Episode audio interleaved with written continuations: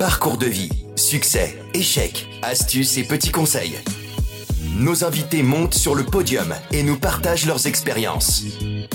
En musique et en anecdotes, un podcast à emporter partout.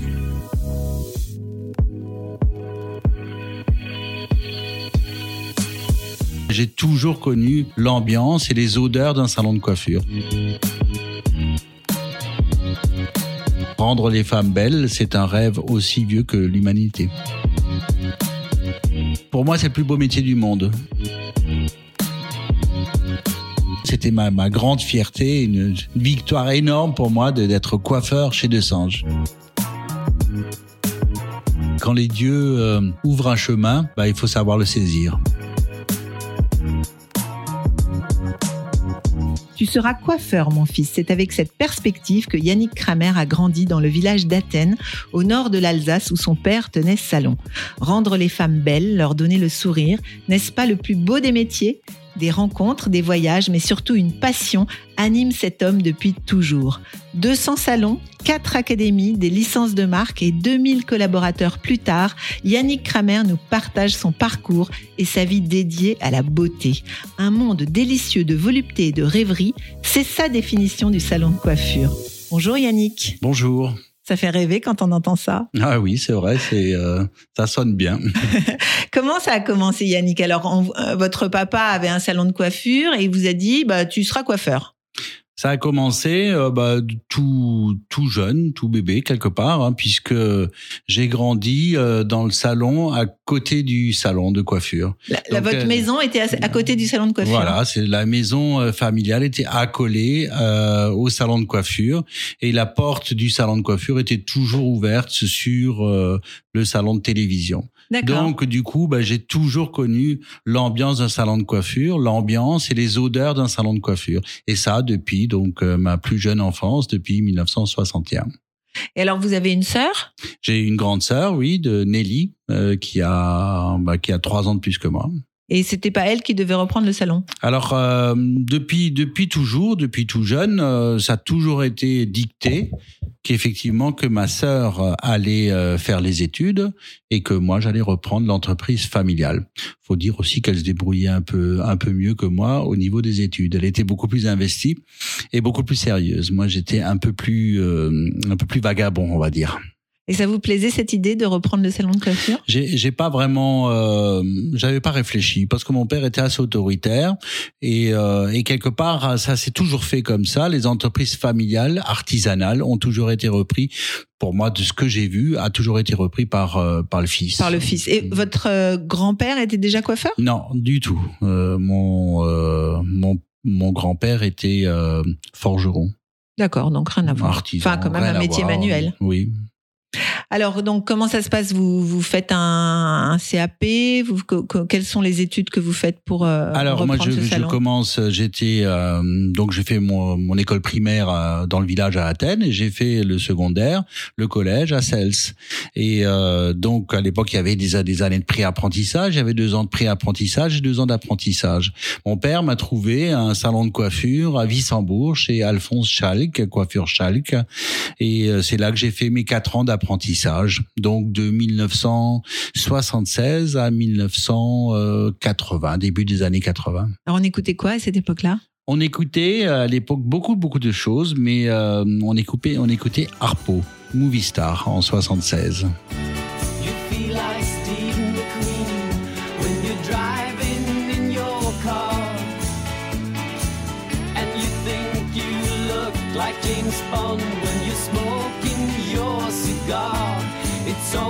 Bizarre.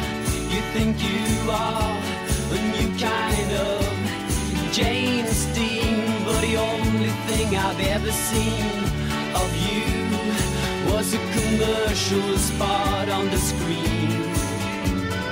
Movie star, oh movie star.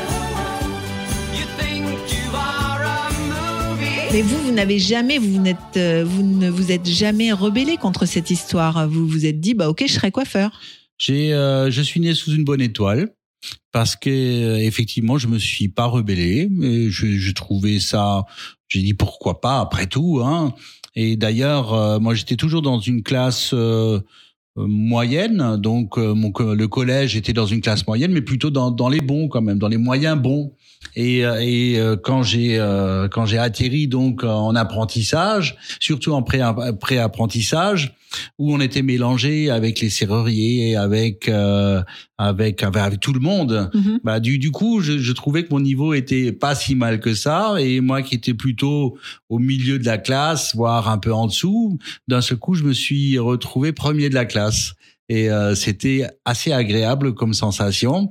Moi qui étais toujours un petit peu à la traîne, bah j'ai appris en fin de compte à être un peu un peu devant et, euh, et j'avoue que cette sensation d'être euh, d'être premier de la classe me plaisait énormément. Et donc, j'ai appris à apprendre et à aimer apprendre surtout. Et j'ai eu beaucoup de chance parce que je suis tombé dans un métier avec un maître d'apprentissage à l'époque qui était passionné et euh, il m'a transmis cette passion de ce métier. Donc euh, je suis béni quelque part parce que sans avoir choisi ce métier, euh, j'ai découvert un métier merveilleux et pour moi le plus beau métier du monde. C'est clair. Rendre les femmes belles, c'est un rêve aussi vieux que l'humanité. Votre père avait cette passion-là? Oui, oui. C'était un très bon coiffeur. Il travaillait dans le village. Euh, il était plutôt euh, coiffeur pour hommes. Il avait une coiffeuse qui travaillait avec lui. Hein. Donc euh, mon père est parti très jeune. Hein. Donc j'ai, il est parti en 1990. Donc ça fait plus de 30 ans déjà. Donc, euh, quand il est parti, vous avez tout de suite repris le salon? Alors, euh, j'ai fait l'apprentissage, j'ai fait le service militaire. Euh, à un moment donné, je, reviens un petit peu en arrière. À un moment donné, au, moment du service militaire, avant le service militaire, j'avais tous mes amis qui travaillaient en Allemagne et, et qui gagnaient. moi, à l'époque, j'avais 1931 francs, ce qui est l'équivalent de je pas comment, ça fait, enfin 1931 francs. Et, euh, et tous mes copains travaillent en Allemagne en déplacement et gagnaient tous 6000 francs à peu près. Ah oui. Euh, pour moins d'heures, parce qu'à l'époque, nous, on faisait euh, dans, dans la coiffure, on faisait 50 heures avec les heures, les 10 heures d'équivalence. Hein. Donc ça fait beaucoup d'heures de travail et pour un salaire euh, relativement bas. Et, euh, et, et j'étais, j'ai jalousé un peu mes amis qui gagnaient autant d'argent pour travailler moins. Et du coup, j'ai demandé à mon père si je pouvais aller là-bas parce qu'il cherchait de la main d'œuvre. Enfin, il y avait des postes à profusion. Hein. Donc toutes les tous les jeunes alsaciens de, de l'Alsace du Nord allaient travailler en Allemagne. Et donc au début c'était un non ferme et puis en fin de compte je crois qu'il a dû réfléchir. Il a dit bon c'est peut-être une expérience pour lui et quelque part comme j'étais plutôt euh, plutôt pas très euh, travailleur au niveau physique, on va dire. Euh, il va dire ça va lui, ça va lui ça montrer, va lui passer. ça va lui passer, ça va lui montrer un peu ce que c'est un travail physique. Parce qu'effectivement, j'ai trouvé donc un travail dans une dans une fabrique de béton, de, dans une usine de béton où il fallait euh, manier la pelle et le marteau. Hein, donc c'était de la main d'œuvre et il fallait du muscle surtout. Hein. Et c'est vrai que les, les, les premières semaines, quand je rentrais à la à la maison, j'étais fatigué, je me couchais directement tellement j'étais exténué. Et, euh, et donc j'ai fait ça pendant six mois et avant de avant de d'aller au service militaire. Et là, vous vous, vous êtes trouvé bien là? Ça vous plaisait ou finalement vous vous êtes rendu compte que c'était pas pour vous? Bah, Ça me plaisait parce que dans le sens qu'au bout de 15 jours, il y a le, le patron de l'usine et le contremaître qui me disait mais euh, qu'est-ce que tu fais là? Pas tu es pas comme les autres, tu es différent. Qu'est-ce que tu as comme métier Vous étiez moins musclé peut-être? Bah déjà, hein, donc euh, et qu'est-ce que tu qu'est-ce que qu'est-ce que tu as fait comme métier? Donc je dis je suis coiffeur. Ah. D'accord, tu es coiffeur, mais qu'est-ce que tu fais là? Et donc il m'a dit est-ce que tu peux ramener les, les outils euh, demain? Alors je dis bien sûr, je peux ramener mes outils. Bah tu vas nous couper les cheveux. Donc du coup le lendemain je suis venu avec mes outils et j'ai coupé les cheveux du, du patron de l'usine et du contremaître. Elle dit qu'est-ce que tu aimerais faire dans cette usine? Ah bah moi je voyais un poste un peu un peu plus sympa qui était le le conducteur de, du chariot élévateur ce qui me paraissait assez sympa parce qu'effectivement il y a les autres qui bossaient. Moi j'étais et moi je voyais ce chariot qui se promenait partout euh, dans, dans l'usine et qui était beaucoup moins qui demandait beaucoup moins d'efforts que ce que je faisais moi. Et donc du coup ok elle a dit allez euh, allons-y tu peux être conducteur de chariot élévateur. Donc à l'époque mes copains c'était génial. mes copains m'ont baptisé König der Staplerfahrer ça veut dire le, conducteur de chariot élévateur. Le roi du conte de le, roi. déjà le roi. déjà le, roi. Et, euh, et c'est vrai que c'est on a beaucoup ri avec mes amis, on a beaucoup ri. Au bout de 15 jours, j'ai directement eu la promotion grâce à mon métier, qui est merveilleux quoi. Donc ce, ce métier, ce coup de ciseau finalement vous aura fait euh, beaucoup avancé dans la vie. hein. Exactement. Et puis surtout, ça m'a, ça m'a conf- euh, conforté dans mon choix, dans, dans, dans mon métier. Pas dans mon choix de métier, dans mon métier. Vous saviez faire. Parce qu'effectivement, c'était mon métier que j'avais envie de pratiquer. Quoi. Voilà. Donc, euh, j'avais décidé, après le service militaire, de retourner dans, dans ce magnifique métier. Donc retour au village. Oui. Après Alors, service D'abord le service militaire. Mhm. Donc euh, moi j'avais envie d'aventure. C'est pour ça que j'étais volontaire pour partir euh, chez les parachutistes. Donc j'avais envie de, de partir outre-mer. Alors, je suis pas allé si loin que ça. Je suis allé jusqu'à Montauban. Donc c'était quand même l'autre l'autre côté de la France. Et je rêvais de, de partir euh, dans euh, dans les dans les conflits qu'il y avait à l'époque. Mais bon après il fallait Donc prolonger. téméraire quand même. Ouais, ouais, non, j'avais vraiment envie, mais c'est vrai qu'il fallait s'engager du coup, et il fallait euh, rester des, des mois supplémentaires, ce que j'avais pas envie. J'étais, euh, euh, j'a- j'avais envie, mais pas à ce point-là. Donc du coup, bah, j'ai fait mon service militaire euh, chez les parachutistes dans le 17e régiment du génie parachutiste à Montauban. Et euh, la petite anecdote, c'est euh, j'ai euh, moi, la première fois que j'ai mon baptême de l'air en fin de compte j'avais 18 ans et euh, j'ai la première fois que j'ai fait que j'ai pris l'avion euh, bah, l'avion a décollé et d'un seul coup il fallait debout accrocher et euh, la porte s'est ouverte et Il puis fallait fallait, il sauter. fallait sauter de l'avion donc euh, mon baptême de l'air c'était euh, mon premier saut en parachute en même temps Ah oui. donc du coup bah, prendre l'avion ça m'a jamais fait peur, ça m'a jamais fait plus peur euh, maintenant Donc après tout ça, alors qu'est-ce qu'on écoute au service militaire à cette époque-là comme musique c'était les années super Tramp Super Tramp. oui beaucoup beaucoup. J'ai vu le concert à l'époque à Strasbourg en 1979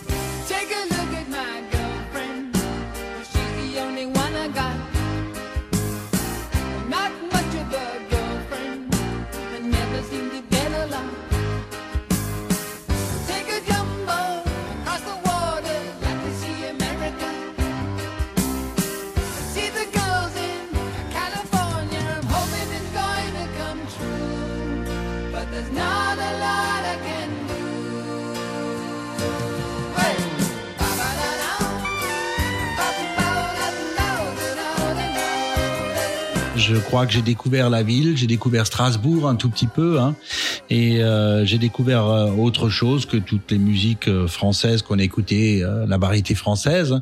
Donc j'ai commencé à découvrir d'autres groupes, donc notamment Supertramp et pour moi une un passage assez obligatoire qui qui participait à à me projeter dans dans l'avenir, dans ma vie future.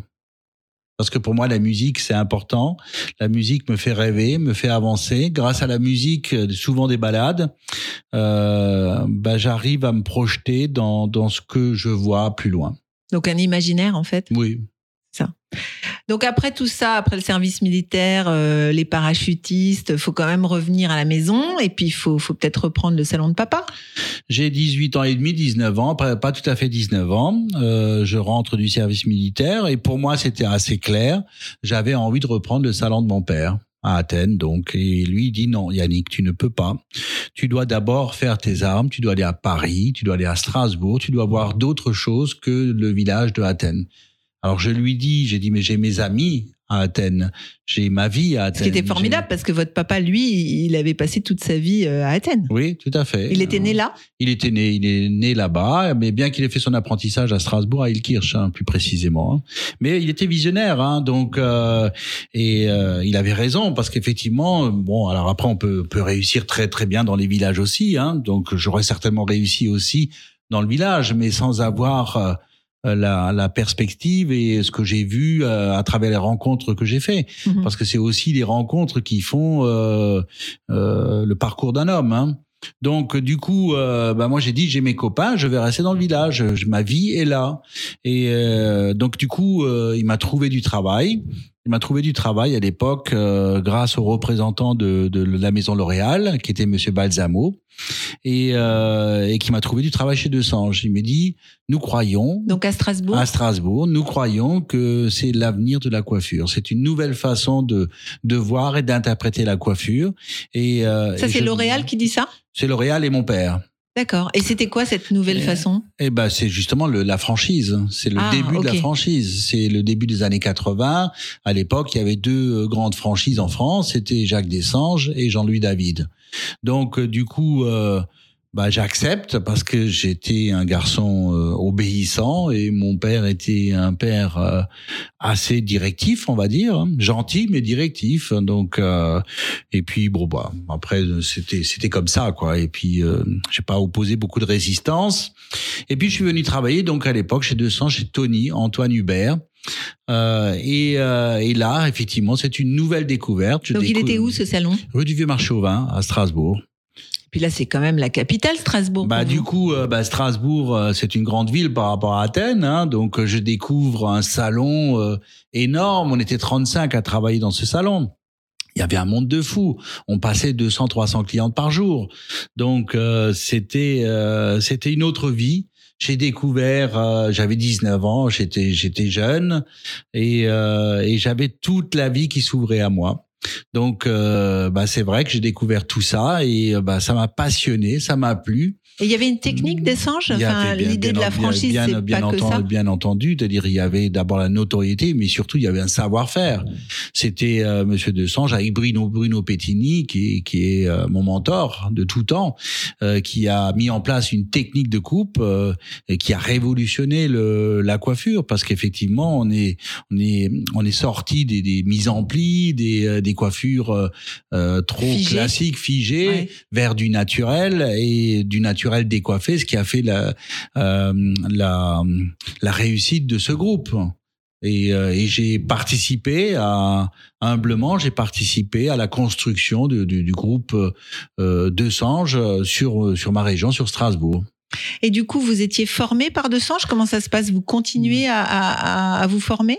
Alors euh, moi, euh, parallèlement, j'ai fait ma maîtrise. Donc la maîtrise, je l'ai fait, à, je l'ai fait à Strasbourg. hein, donc c'est le brevet de maîtrise. À l'époque, c'était c'était encore payant. Donc il fallait fallait faire un crédit pour avoir le droit de faire la maîtrise. C'était cher. Je me rappelle très bien. Les contrats de professionnalisation, les les contrats de, de qualification n'existaient pas.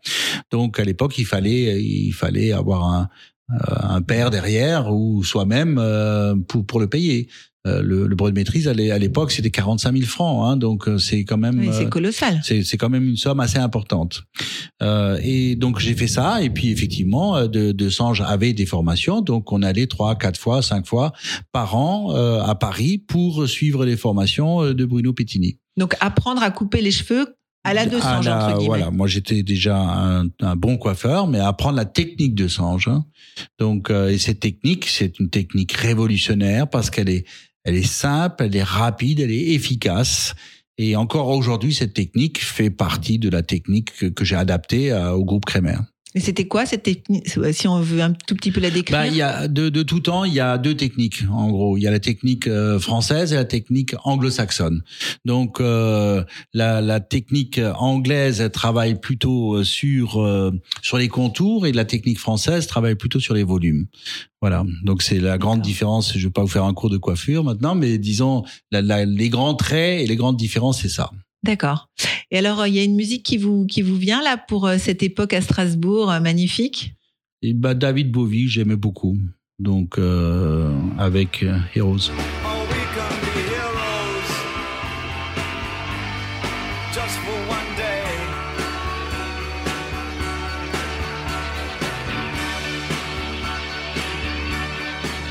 Donc tout se passe bien, vous êtes chez Desange, c'est la grande vie, c'est la vie à Strasbourg, vous apprenez en permanence et puis vous êtes convaincu que la coiffure, c'est votre passion. Pour moi, c'est le plus beau métier du monde. Euh, quand je suis arrivé chez Desange à Strasbourg, je n'étais pas titulaire. Je n'étais pas titulaire au poste de coiffeur. J'étais assistant coiffeur. D'accord. Donc, il fallait Chaque coiffeur avait un assistant Chaque coiffeur avait un assistant. Donc, on faisait les shampoings, on faisait les permanentes, on faisait les couleurs, on faisait les brochings. Ce qu'on appelle la technique aujourd'hui, c'est ça? Là, oui, la la- c'était un peu plus large que la technique parce qu'on faisait les brochings aussi. Hein. donc, on assistait aussi bien les techniciens pas, et euh, que les que les coiffeurs. On ne coupait pas. c'est ça. Et moi, j'étais une frustration énorme parce que moi, j'étais déjà un bon coupeur quand même. hein. donc, euh, Mais vous vous entraîniez alors? Comment vous aviez bah, des je- modèles ou- j'avais à l'époque, je, je coiffais euh, toujours chez mon père. Le, Ah, lundi, j'avais toute ma clientèle. Ça, ça ne se faisait pas normalement, hein, mais disons, euh, je travaillais le lundi dans le salon de mon père et je coiffais tous mes copains, toutes mes copines. D'accord. Et de plus en plus, ça, ça s'agrandissait. J'étais le, Votre tout- lundi était, mon était lundi, c'était c'était une journée de travail énorme. Des fois, je travaillais jusqu'à 10h, 11h du soir. Ah oui, génial. Et, et donc, euh, ben, cette situation que je vivais à Strasbourg, euh, elle était un peu, un peu difficile pour moi parce que moi, je voulais couper. Et donc, euh, comme le salon était approvisionné de, de clientes en par masse et les coiffeurs étaient tellement submergés de travail que des fois euh, que euh, qu'ils avaient pris du retard et moi je me suis faufilé comme ça. Et donc j'ai dit à une cliente qui attend trop longtemps, je vous propose de vous coiffer. Il y a des clientes qui ont accepté de que je les coiffe. Et puis au fur et à mesure, euh, et moi je donnais à je donnais à fond, hein, c'est-à-dire moi j'étais un passionné. Et donc euh, petit à petit, c'est-à-dire ces clientes qui euh, qui étaient satisfaites, je leur donne ma carte de visite, je donne mon nom, bah, elles étaient contentes, elles revenaient, elles m'envoyaient des copines, et au bout de, de quelques semaines ou quelques mois, euh, à ma grande surprise, euh, je me retrouve avec mon nom sur une colonne. Donc du coup, j'étais coiffeur, moi aussi. Sur la J'avais ma- colonne de, de- du, planning, du salon, du carnet ça de rendez-vous, c'était ma, ma grande fierté, une, une victoire énorme pour moi d'être coiffeur chez Desange. Donc ça y est. Ça y est, ça y est. Et puis, euh, bah, moi, mon objectif, c'est d'être complet. Et donc, je voulais être complet du mardi au samedi et de, de janvier à décembre. Pour moi, un bon coiffeur, il doit ça, être... euh, voilà, c'est la qualité d'un bon coiffeur, c'est sa Là, un clientèle. coiffeur, un coiffeur doit être complet, il doit avoir sa clientèle. Il doit avoir, il doit compter sur personne que sur lui-même. C'est-à-dire demain, vous vous mettez dans la rue tout seul, ça marche. Oui. Un coiffeur, c'est-à-dire s'il a compris ça, alors s'il s'il euh, s'il travaille avec passion et amour et s'il arrive à transmettre euh, cette philosophie de vie, ce concept, bah, la cliente ne demande que ça. Une cliente aujourd'hui qui euh, qui passe la porte d'un salon de coiffure ne demande qu'à être fidélisée. Une cliente qui vient dans un salon de coiffure et qui franchit le porte d'un salon de coiffure, elle est infidèle. Elle est infidèle à son ancien coiffeur. Elle a une déception. C'est ça. Donc elle est en attente de quelque chose de- d'énorme puisqu'elle vient pour être belle. Et la réponse que l'on doit donner doit être une réponse d'exception. Ça doit pas être une réponse banale. Si on dit simplement qu'est-ce qu'on fait, euh, bah voilà, c'est pas. Si la cliente dit oui, je voudrais ça, c'est-à-dire voilà, le, le coiffeur a mal fait son travail. Le coiffeur, il doit aller bien au-delà de, de ce que pense vouloir la cliente. C'est un dialogue, c'est un diagnostic, et on lui propose après euh, euh, quelque chose qui qui est qui est rare, c'est-à-dire qui qui et qui est invisible, c'est euh, c'est sa propre personnalité. Et essayer de détecter cette propre personnalité et euh, et arriver à l'ex- à l'exprimer euh, avec une coiffure. Mais je me souviens d'un slogan à l'époque de Desange, c'était recoiffe-moi le moral. Oui, J'ai oui, trouvé ça, mais Ouais. génial. Jacques Dessange recoiffe-moi le moral. Ça, ça me parlait énormément. C'était fantastique cette Ouais. accroche. Hmm. C'était plus, hein. révolutionnaire. Ouais, c'était révolutionnaire. Parce que c'est vrai que quand on rentre dans un salon de coiffure, on est en attente de quelque chose. On ne sait pas forcément quoi, mais il doit se passer quelque chose. On Oui. ressort pas de la même façon. Pour moi, la- une, euh, une visite chez le coiffeur, c'est un petit peu comme un rendez-vous amoureux. Hmm, Platonique, bien sûr, hein, mais euh, c'est une attente énorme. Et le coiffeur, il doit répondre aussi bien euh, au côté artistique que le côté psychologique. Donc, il doit être très proche de la cliente et doit comprendre ce qu'elle veut, euh, comment peut, comment puisse s'exprimer son soi intérieur? Il y a un job d'écoute aussi beaucoup, Il y a non? beaucoup d'écoute et, et ça, On l'apprend ça à l'école? On l'apprend, mais euh, mais ça c'est quelque chose quand même qui euh, que que l'on a ou que l'on n'a pas. C'est ça, l'empathie. euh, Cette, em- cette empathie naturelle et qui fait le succès d'un coiffeur. Et ça, c'était votre point fort? Oui. Et moi aujourd'hui encore, quand je quand je vois des coiffeurs qui réussissent, c'est qu'ils ont ils ont compris ça. Et aujourd'hui, n'importe quel coiffeur peut réussir à partir du moment qu'il travaille avant tout par passion et que son objectif premier n'est pas forcément de gagner de l'argent. L'argent, je dirais que ça vient après. Ça vient avec. C'est la, récompense. C'est ça. Euh, quand j'entends trop de gens qui veulent absolument euh, ne gagner que de l'argent et qui oublient un passage qui est pour moi qui est hyper obligatoire, qui est la passion de notre métier, ce merveilleux métier, ben, croyez-moi, à partir du moment qu'on travaille par passion, ben, le, le résultat, qui est effectivement le salaire et la, et la récompense, c'est effectivement de bien vivre. Et pour moi, il est important euh, qu'un coiffeur, quand il choisit ce métier, il a des étincelles dans les yeux, il pétille de, de passion. Ben, cette passion, elle doit durer longtemps, parce qu'aujourd'hui, quand un coiffeur il a 15 ans, on va dire qu'il faut qu'il travaille au moins 50 ans. Donc, euh, travailler 50 ans uniquement dans un but alimentaire, euh, c'est pas une vie. Il faut qu'on vive avec passion, et c'est, euh, on a la chance avec ce métier que c'est un métier passionnant. Donc, vous avez cet esprit-là, donc forcément, euh, vous faites des étincelles, effectivement.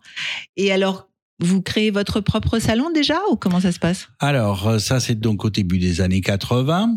En 1985, euh, je, je parle à mon associé qui est devenu mon ami, Tony, et que... Donc, je- vous vous êtes associé chez De Sange dans le pas, salon? Pas tout de suite, euh, qui est devenu donc mon, mon, mon ami dans un premier temps. Mhm. et qui euh, et qui m'avait donné la responsabilité des 200 juniors. Donc euh, c'était à l'époque euh, pour les jeunes coiffeurs et euh, donc je suis allé au premier étage de la rue du Vieux-Marchauvin. Donc, Junior, c'était le coiffeur, mais pas la cliente. La cliente, c'était les coiffeurs qui étaient plutôt jeunes et juniors, mais la, la clientèle, c'était toute ma clientèle que j'avais accumulée. Et donc, je suis monté avec une, une belle équipe de, de coiffeurs. OD, il y avait Odé déjà, qui était une de mes coiffeuses qui travaille en- encore avec moi à ce jour. Et euh, donc, on a ouvert ça de 85 à 87. Et c'est là que j'ai dit à Tony, moi, je vais ouvrir mon propre salon. Je vais être associé. Et euh, donc, il a freiné un petit peu. Donc, vous avez oublié papa dans toutes ces années-là? Bah disons, euh, bah j'avais effectivement euh, l'idée de reprendre le salon de mon père était un peu passée dans un, un second plan. Moi, je me Mhm. plaisais bien à Strasbourg, je me plaisais bien dans dans ma nouvelle ville, hein, et euh, bah entre temps, je me suis marié, j'ai j'ai trouvé euh, ma femme dans dans ma clientèle, hein, donc euh, j'a- j'avais des clientes, j'en avais notamment une petite asiatique que je trouvais très très belle et que j'avais demandé à l'époque à Tony de, de l'engager comme euh, comme hôtesse d'accueil et esthéticienne, ce qu'il avait fait, de façon à ce que je puisse avoir le temps de, de la séduire, quoi. hein. Donc, euh, Parce que vous travaillez beaucoup. Bah oui, oui. Donc du coup, je me suis dit, je, si je l'ai sous la main, comme ça, je vais, Pratique, en fait. je vais- vous je vais- êtes un je homme vais- pratique. Voilà, je vais pouvoir, je vais pouvoir faire mon travail tranquillement. Voilà, ce qui s'est fait. Et donc en 87, Tony accepte de, que l'on s'associe ensemble, et j'ai trouvé un local où j'ai eu un coup de cœur, qui était le 25 rue des Serruriers. Donc euh, c'était un salon qui faisait ça, enfin c'est un local qui faisait 500 mètres carrés. Il y avait un stock américain à l'époque. C'est le, sur, le surplus colombien, ça c'est sur, surplus colombien, ça s'appelait.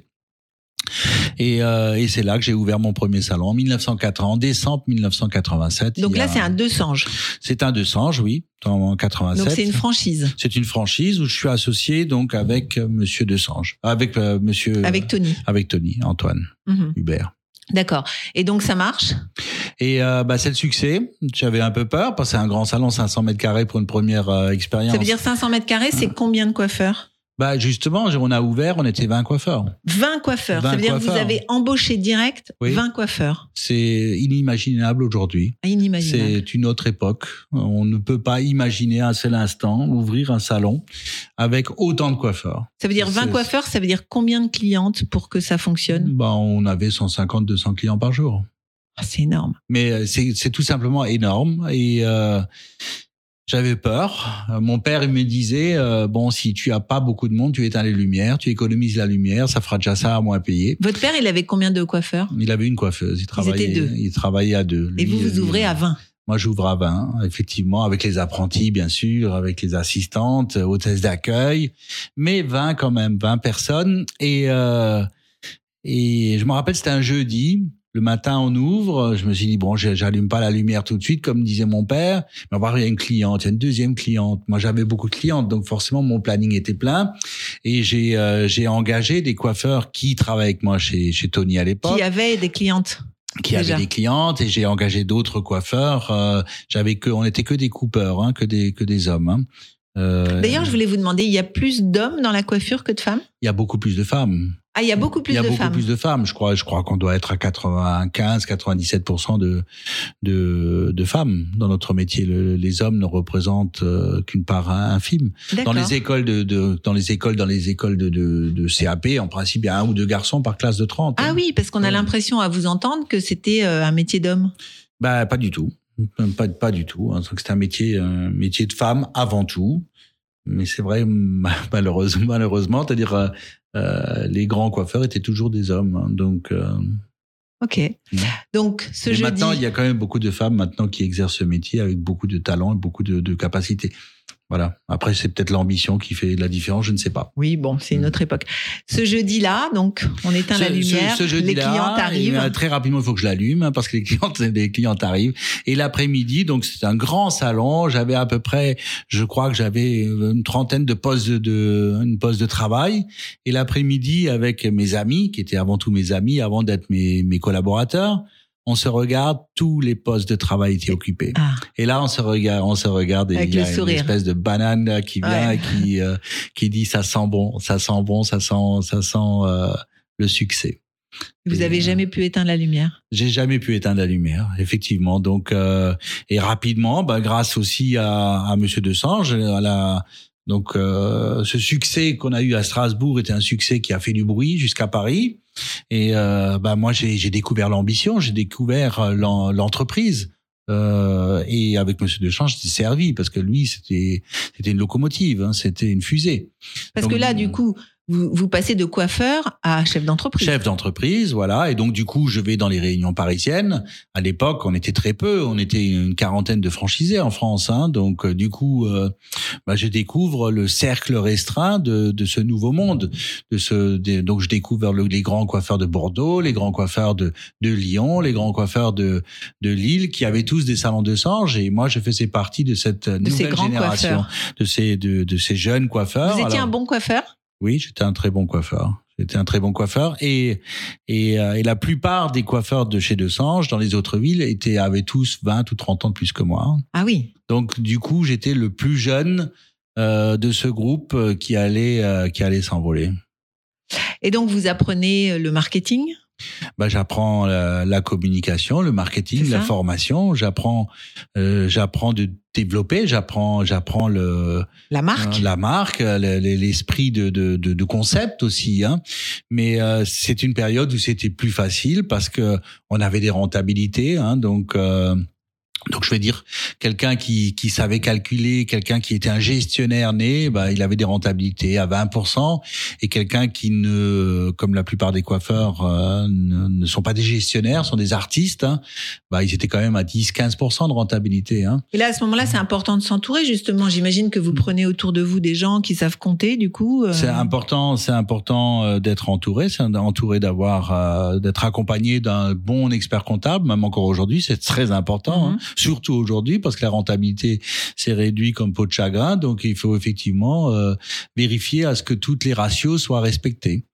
Et, euh, et c'est comme ça que, à la, en côtoyant Monsieur Desange, j'ai ouvert rapidement, donc en, en mars 88, mon père allait à la retraite, et euh, bah, j'ai dit je reprends ton salon. Je vais pas le reprendre moi personnellement. J'avais un ami euh, qui a qui a grandi avec moi, qui avait quelques années euh, de moins que moi, Laurent. Euh, bah, je lui ai dit euh, tu vas être manager de ce salon. Et lui, Donc, ça devient un salon de ça, singe. ça devient un salon crémaire dans un premier temps. D'accord. Ça devient Yannick Il Crémer. s'appelait comment, au fait, ce salon de votre papa? Bah, Il s'appelait quoi, Coiffure Crémer. D'accord. Et donc, moi, je l'avais appelé euh, Yannick Crémer Diffusion. Voilà. Donc, euh, du coup, euh, rapidement, Monsieur Desange l'apprend que, que j'ai un Yannick Crémer Diffusion. Contractuellement, c'était interdit. Oui, c'est ce que j'allais vous dire. Théoriquement, Voilà. il aurait dû s'appeler De Sange. Voilà. Donc, du coup, oui, mais enfin, Desange, ça coûtait cher. Et donc après, bah il y a les, euh, il y a Monsieur Desange qui dit Yannick, tu ne peux pas, tu peux pas faire ça. Il faut que ce soit un Desange. Il dit mais c'est un village. Il dit bah ça sera le plus petit Desange de France. Voilà. Donc du coup, euh, bah, j'ai mis un Desange, un Jacques Desange euh, dans mon village de Athènes. C'est qu'il avait sacrément confiance en vous. Ouais, voilà, c'est ça. Et après, bah, en juin 88 de la même année, j'ai ouvert à Agno. Et rapidement, j'ai ouvert euh, Schiltigheim, Saverne, Aubernay. Euh, J'avais cette envie de d'entreprendre et d'ouvrir euh, des salons et euh, et d'avoir un développement à travers à travers ça. Et chaque fois, c'est une réussite? C'est une réussite euh, à chaque fois, oui, parce que il y avait une demande énorme. Et puis j'étais accompagné de beaucoup de coiffeurs et euh, j'étais arrivé à fédérer autour de moi une belle équipe euh, de professionnels qui avaient envie de, de s'exprimer et c'est comme ça que j'ai eu mes premiers associés. Il y a une musique qui vous rappelle un peu cette époque? C'était le Dorado Ouais, alors euh, bah, Bachoum, que, j'aime beaucoup, c'est un chanteur euh, et c'était la nuit je mens. La nuit, je mens, je prends des trains à travers la plaine. La nuit, je mens, je m'en lave les mains. J'ai dans les bottes des montagnes de questions où subsiste encore ton écho. Où subsiste encore ton écho. Alors c'est toujours des, des, des musiques euh, douces, de balades, des, des- des musiques qui me font rêver, qui me font voyager. Alors justement, parlons de voyage. Donc euh, j'imagine que vous n'allez pas vous arrêter à l'Alsace. Est-ce que vous avez des velléités de faire des deux sanges ailleurs? Alors, bah, c'est là qu'il y avait un premier problème parce que entre temps, la marque de Sange s'est développée et les deux Sanges, deux Sanges étaient présents dans toutes les villes de France. Donc, du coup, euh, bah, moi, j'avais que mon département euh, à développer. Et là, il y avait chasse gardée, c'est-à-dire quelqu'un Bah, pouvait venir ou pas? Moi, moi, j'avais l'exclusivité sur. Euh, enfin, Tony avait l'exclusivité euh, et moi, du coup, par ricochet. Hein, euh, malheureusement, Tony est tombé malade en 1991 et il est décédé. Donc, du coup, j'ai repris, euh, j'ai repris son salon de la rue du Vieux-Marchauvin et je lui ai racheté les parts où on était associés, à savoir rue des Serruriers et à Agneau, où on était associés tous les deux. Donc, je lui ai racheté ses parts et c'est là que j'étais tout seul euh, à développer deux sanges sur le Barin D'accord. Donc en exclusivité. en exclusivité, mais euh, Et sans moyen de, de, de grandir finalement. sans moyen de grandir. Après 200, j'ai lancé la deuxième marque qui était Camille Alban. Heureusement, j'ai pu faire euh, six salons supplémentaires sur la région. Et alors en termes de positionnement, c'était quoi la différence entre Là, là, donc de Jacques Dessange c'était du très haut de gamme et Camille Alban c'était du, du moyenne gamme, moyenne haut de gamme on va dire. Mais euh, donc Mais alors on coiffe pas pareil Si, on coiffe pareil. Mais simplement, c'est le, on passait moins de temps euh, sur la cliente parce qu'effectivement, on était 30% moins cher, donc il fallait être un peu plus rapide. D'accord. Voilà. J'ai ouvert euh, cinq Camille Alban en, en une année. Donc du coup, j'étais de nouveau un petit peu pris euh, de dépourvu. Et c'est là que je vais voir Monsieur Desange. J'ai dit, Monsieur Desange, ça ne va plus. J'ai une envie de développer. J'ai la possibilité de me développer. Aujourd'hui, euh, ma réussite me le permet. Et euh, j'avais une idée qui était effectivement de développer Desange en Allemagne. Donc j'ai dit, je veux prendre la master franchise pour développer la marque Desange en Allemagne et il dit bon bah vous savez qu'on a déjà on a déjà on a déjà eu des deux échecs successifs où effectivement lui-même s'était euh, installé à Munich et à Düsseldorf et je disais que bah c'est un peu normal parce que vous êtes franco-français et moi je suis franco-alsacien, je maîtrise euh, l'allemand et je pense qu'avoir plus de chances de réussir que vous. Il m'a dit bah si tu le dis. et euh, donc du coup euh, je décide d'aller m'installer à Baden, à, à Baden-Baden, ça c'est un lapsus, euh, à Berlin.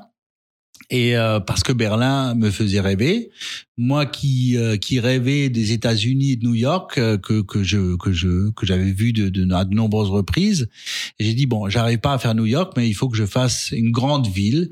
Et donc Berlin euh, sonnait un petit peu comme euh, cette magnifique ville de New York, et et c'était en 1996 où euh, où j'ai ouvert mon premier salon de Sange à Berlin. Et ça marche? Et malheureusement, ça marche pas. Ah, Voilà. pourquoi? Donc c'était mon premier échec parce que je pense que la clientèle allemande est une clientèle, euh, comme on dit là-bas, de Stammkunden. Donc euh, c'était clientèle euh, acquise à leur coiffeur et qui change pas. Ultra Et- fidèle alors? Ultra fidèle. Et j'ai pu m'en apercevoir à Strasbourg. J'ai des clientèles allemandes que j'ai encore à ce jour qui viennent encore se faire coiffer par moi Ah les clientèles allemandes ne changent pas de coiffeur une fois. Il faut vraiment faire des grossières, grossières erreurs et répéter pour perdre une clientèle allemande. Mais une jeune, elle n'est pas attirée par la nouveauté? Bah oui, oui, oui, oui, c'est vrai, les jeunes, mais vont la plupart du temps, elles vont, Elles vont les- pas chez elles vont- quoi. Elles vont chez le coiffeur de la maman. Donc Eh euh, à l'époque, c'était Udo Walz qui était la star incontournable à, à Berlin. Et éventuellement, il y avait Gerhard Müller qui a ouvert une antenne. euh, c'était Munichois qui avait ouvert une antenne à Berlin. Et euh, c'était comme ça que, que c'était. Moi, j'ai ouvert avec que des Français. Et c'était un peu l'erreur que j'ai commise d'ouvrir qu'avec des Français qui parlaient très très peu allemand. hein. Ah oui. Donc du coup, euh, Donc bah, la recette que vous aviez menée en France, c'est-à-dire embaucher des coiffeurs qui avaient leur carnet d'adresses, vous Bah, ne l'avez pas- appliqué pas- en Allemagne. J'ai pas pu l'appliquer parce que je n'ai pas trouvé de coiffeur. j'ai bien cherché euh, des coiffeurs allemands, mais euh, euh, malheureusement, je les ai pas trouvés. Donc personne ne voulait euh, me suivre dans cette aventure. Donc du coup, j'étais obligé de travailler avec des coiffeurs strasbourgeois Français, qui ouais. m'ont accompagné pour euh, pour ouvrir le salon quand même. hein. Mais euh, ça n'a pas suffi. Donc je suis jamais arrivé à développer ce salon. Donc la French Touch dans la coiffure. La ça- French Touch, je pense que que j'aurais mieux fait de l'appeler Crémer déjà. hein. Je pense que Ah oui. je- Le nom plus- euh, sonnait plus. le euh, sonnet était plus euh, un peu plus allemand, on va dire. Et donc du coup, les années, les années passent, je perds beaucoup d'argent quand même. Heureusement que j'ai mes affaires euh, françaises euh, où j'arrive à faire face à mes engagements financiers. Parce que vous restez combien de temps en Allemagne du Bah, coup? je j'ai quitté, j'ai donc en 96, que je crois que j'ai quitté en 2002, 2003. Hein. Ah quand même. Ouais. Mais donc euh, j'ai, euh, mais c'est là aussi en même temps qu'il y a la rupture qui commence. Alors dans ma tête, j'avais j'avais envie de, de m'émanciper, de, de m'épanouir à travers euh, mon concept. J'étais arrivé au bout de 20 ans, au bout de au bout de ce que je pouvais faire avec le groupe de Sange. Euh, J'avais atteint mes limites et j'avais atteint euh, des, des choses qui me plaisaient plus. En gros, j'avais rencontré plein de freins par rapport à mon épanouissement personnel et j'avais vraiment envie de lancer mon concept tel que je le voyais euh, au fond de moi. C'était quoi votre concept Eh alors ben, bah pour moi, euh, la, le- être coiffeur, c'est euh, ça ne s'invente pas. Quand on choisit ce métier ou qu'on ne le choisit pas d'ailleurs, euh, c'est pas par hasard. C'est qu'on a envie de s'exprimer, c'est qu'on a envie de de, de montrer ce qu'on ce qu'on sait faire. Et c'est surtout qu'on a une sensibilité du beau. Donc euh, il faut donner la, la, la possibilité à tous les coiffeurs de de s'exprimer à travers la décoration du salon. Euh, moi, je ne supportais plus ce stéréotype, c'est-à-dire que qui était qui était imposé par Paris et qu'il fallait reproduire dans tous les salons de la terre. Et en plus, c'était imposé pendant plus de dix ans, alors que l'architecture est une est tellement riche et que ça et que ça change tout le temps. Donc moi, mon concept, c'est-à-dire ça, ça colle à l'architecture, à la richesse de l'architecture, et puis surtout à ce qu'a envie un jeune coiffeur. Quand il s'installe, bah, s'il a envie des fauteuils euh, d'une certaine couleur ou de la décoration, du bois, de la chaleur, du baroque, du moderne, du contemporain, bah, qu'il puisse s'exprimer à travers ça. Parce que euh, de Sange, c'était calé, tout le monde était pareil. À ce, à ce moment-là, tous les concepts de coiffeur étaient pareils. De Sange, c'était du gris, euh, Jean-Louis David, c'était du blanc, euh, et euh, tout, tout était identique. Et pour moi, c'était beaucoup trop stéréotypé et qui correspondait pas à cette sensibilité artistique que, doit avoir un coiffeur. Et après, bah, il faut aussi immortaliser le, le travail, le, tra- le travail euh, de que l'on fait au quotidien. Je donne accès à, aux collections. Tous les coiffeurs qui travaillent dans le groupe peuvent participer aux collections.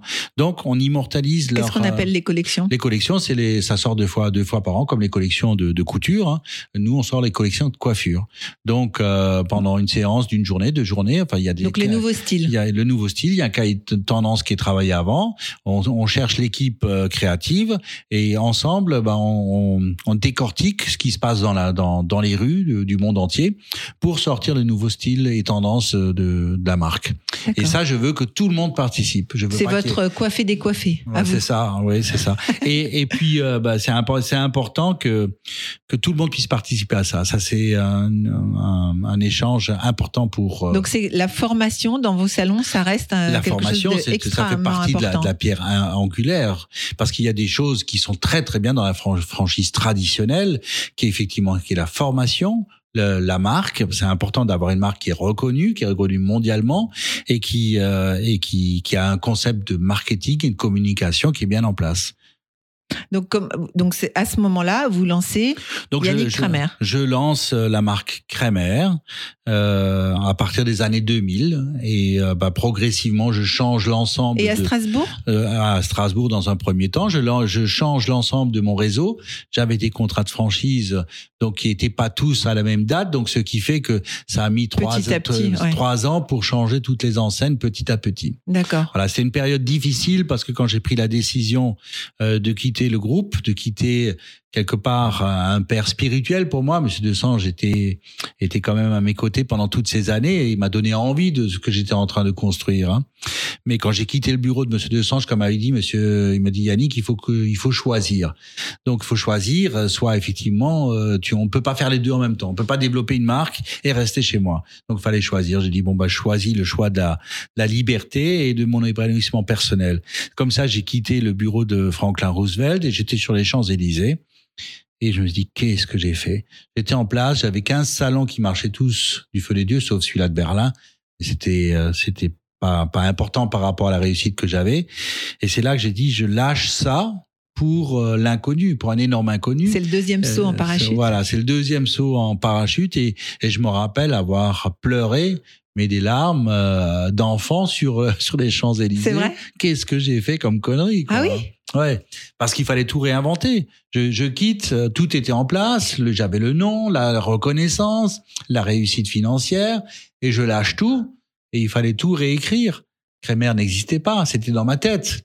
C'était dans mes chansons que j'écoutais plus jeune, mais euh, il fallait. le D'ailleurs, on écoutait quoi à ce moment-là dans ce, dans- en pleurant sur les Champs-Élysées? Euh, j'ai, euh, je crois que c'était Bob Dylan. euh, Bob Dylan, c'était un chanteur qui, qui m'a beaucoup ému et que j'ai d'ailleurs réutilisé pour de nombreuses collections euh, récemment. Once upon a time,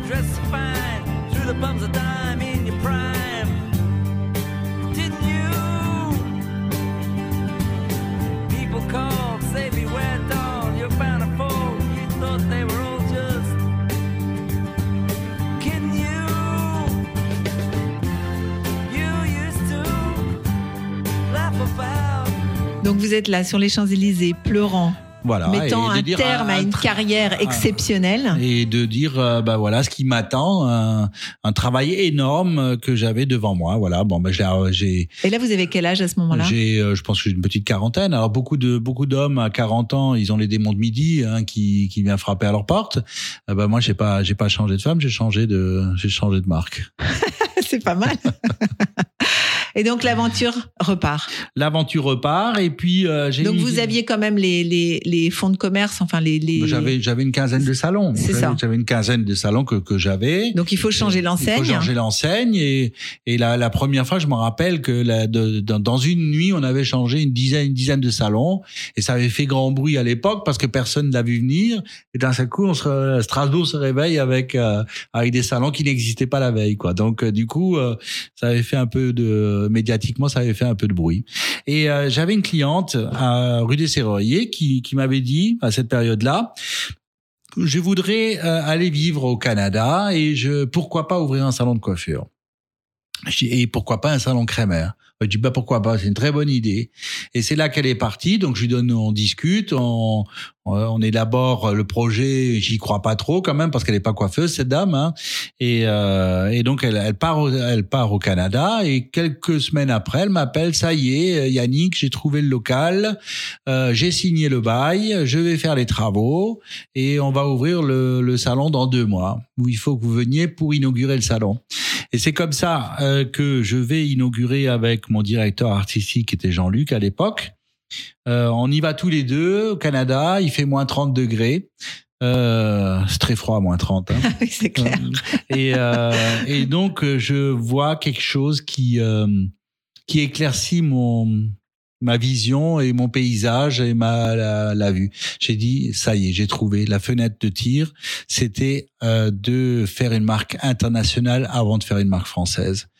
Paradoxalement, c'était très compliqué de construire une marque française avec toutes les marques qui existaient déjà sur le territoire français. Donc, j'ai ouvert Crémer à Québec. Et en rentrant, j'ai dit, je veux faire une marque internationale. J'ai eu beaucoup de chance en rentrant, pratiquement, euh, pratiquement quelques semaines après, il y a Monsieur Wong, un restaurateur chinois qui avait des euh, restaurants japonais à Strasbourg, qui, euh, qui voyant euh, me développer, il a dit tiens, euh, il l'a dit à mon épouse d'ailleurs qui mangeait là-bas, il m'a dit est-ce que ton mari voudrait pas ouvrir des salons en Chine? Elle m'appelle directement, elle me dit est-ce que tu veux ouvrir des salons en Chine? Je dis bah je connais pas la Chine, euh, bah prends-moi rendez-vous avec Monsieur Wong. Donc je prends rendez-vous avec Monsieur Wong. Euh, dans l'après-midi tout de suite et euh, je le connaissais un peu mais pas trop. C'est un personnage très sympathique très euh, très chaleureux. Me dit Yannick si tu connais pas la Chine il faut que tu viennes avec moi je vais te la faire découvrir. Je connaissais bien le sud-est asiatique parce que mon épouse est thaïlandaise. Donc je connais bien la, la Thaïlande, le Laos, le Vietnam, le Cambodge, mais je connaissais pas la Chine. La Chine pour moi était était euh, étaient, pff, comment dire, les pays des droits de l'homme pas respectés, les Mm. pays- les, euh, des vélos, des films de karaté. Enfin bon, vous voyez, je voyais ça plutôt comme un, un pays sous-développé. Et donc, euh, j'avais pas, ça m'attirait pas trop. Et donc, effectivement, il a dit, tu connais pas, tu peux pas en parler. Euh, quelques semaines après, il m'emmène euh, à Hong Kong. Donc, on fait le, le vol pour Hong Kong. Et il dit, Hong Kong, c'est la chute, mais euh, le salon que je veux ouvrir, c'est à Canton. C'est à 100 kilomètres de, de Hong Kong. Donc Et, lui, euh, il voulait ouvrir un salon. il veut ouvrir un salon à Guangzhou exactement. Guangzhou, c'est Canton. Et, euh, et là, je découvre un pays mais merveilleux. Une- une, euh, je voyais un pays en marche. On est en 2003. Ouais. On est en 2003. Moi qui voyageais beaucoup, j'ai beaucoup été aux États-Unis, j'ai beaucoup été à New York. Et euh, j'avais j'avais vu ça aux États-Unis, cette envie, cette marche en avant. Hein. Et j'ai vu ça en Chine Cette dynamique. cette dynamique, cette envie, j'ai dit, c'est effectivement c'est ça. Là, c'est en train de passer. À l'époque, on n'en parlait pas. Et euh, en rentrant, je Vous dis, avez quand même un côté assez visionnaire au final. bah euh, peut-être Ou, ou opportuniste, je sais pas. opportuniste, je pense, Oppor- opportuniste. Kairos. Euh, vous connaissez Kairos? Kairos, c'est une, c'est grec.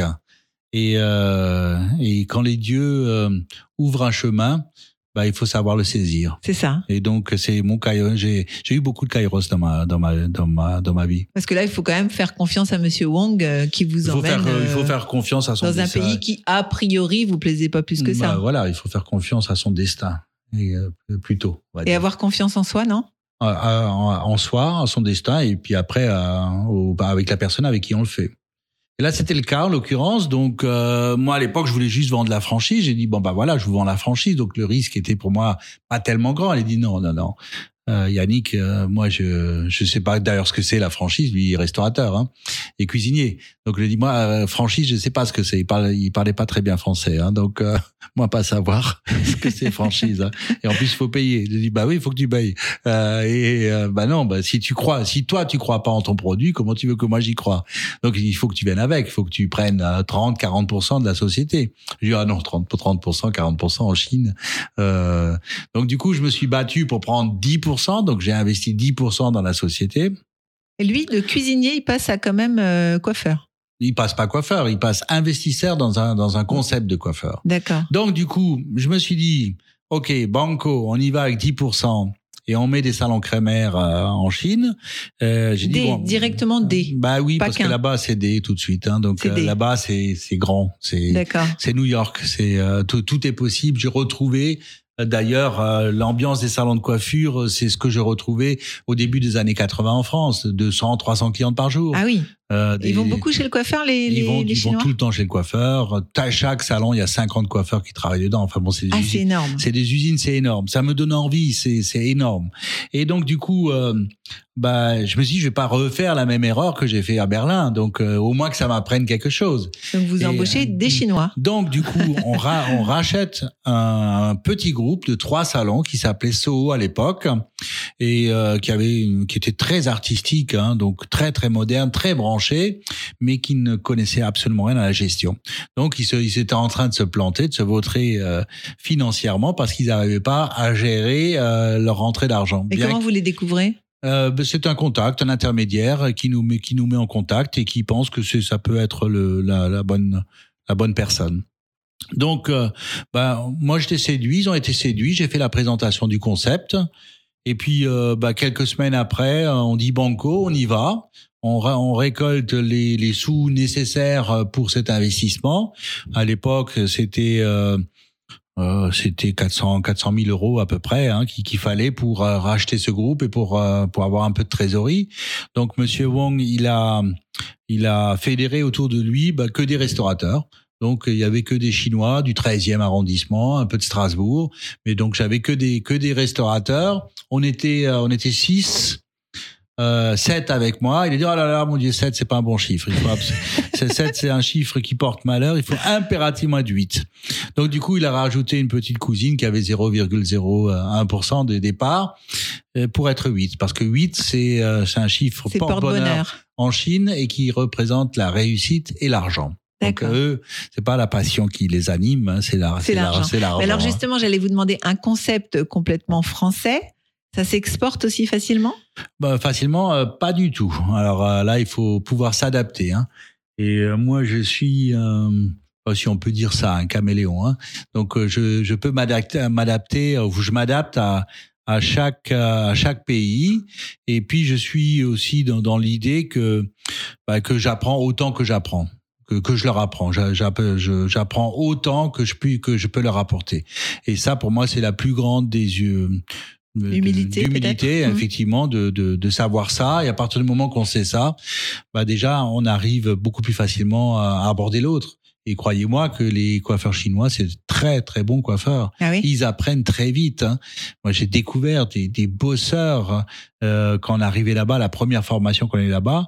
On, on est arrivé avec le décalage horaire, on était cassé. Et donc il était euh, il était minuit euh, min- minuit sur place, on était fatigué, on avait envie de dormir. Euh, minuit, ouais, euh, parce qu'il travaillait jusqu'à 10 heures, donc euh, donc il était 10 heures heure du pays, mais pour nous il était 4 heures du matin. Et euh, et donc ils ont dit on a prévu une formation. Ben non, on vient d'arriver, on est fatigué. Ah non non, là il y a tout le monde, tout le monde, euh, tout le monde en veut. Donc j'ai mobilisé mes, mes équipes de formation. J'ai dit allez les gars, il faut euh, faut y aller. Hein. Donc euh, c'est prévu comme ça. Donc on a fait la première formation comme ça. Et c'est là que j'ai découvert effectivement bah, une passion énorme, des gens qui avaient envie d'apprendre. Et ben c'est ce partage, cette humilité quelque part qui fait euh, un peu la une part de la réussite euh, de de mon expérience chinoise. Il y a d'autres d'autres parts de, de réussite parce que les, la, la façon de faire des Chinois, elle est assez particulière. Donc il faut C'est-à-dire? Bah, il faut avaler beaucoup de couleuvres. Hein, donc, euh, quelque chose qui est discuté, quelque chose qui est négocié euh, autour d'un repas où tout se passe bien, ça ne veut pas forcément dire euh, que, que le lendemain c'est toujours euh, c'est toujours- Valable. C'est toujours valable. Ah oui, Donc, il y a sans cesse, même un contrat signé, il y a sans cesse une rediscute. On rediscute. On Avec les Chinois, il faut discuter tout le temps. D'accord. Voilà, donc c'est il faut pas faire un bras de fer parce que le bras de fer ne mène à rien. Tout ce que j'ai appris moi au bout de au bout de 20 ans maintenant de collaboration avec eux, c'est que c'est des gens de parole mais que ça se discute. D'accord. Voilà. Donc euh, c'est pas 100% de la parole. D'accord. on est à 60 70% de la parole. Et c'est le moment qui, qui change peut-être le, le, le deal ou quoi? Bah c'est c'est dans leur euh, dans leur gène, hein, c'est la, la renégociation. Jusqu'à ce que ce soit signé, on négocie. Non, même après. Ah, même après. La signature, la signature n'est pas de pas, valeur. n'est- n'est pas forcément euh, engageant pour eux. D'accord. Ils disent forcément, c'est-à-dire qu'ils vont retrouver des arguments. Après, c'est euh, qu'est-ce qu'on fait? On arrête tout, on arrête tout ce que tout le travail qu'on a fait. En même temps, moi j'ai toujours dit que ben, les trois premiers salons euh, c'était un succès. On a ouvert un quatrième, un cinquième, un sixième. On a aujourd'hui plus de 70 salons là-bas.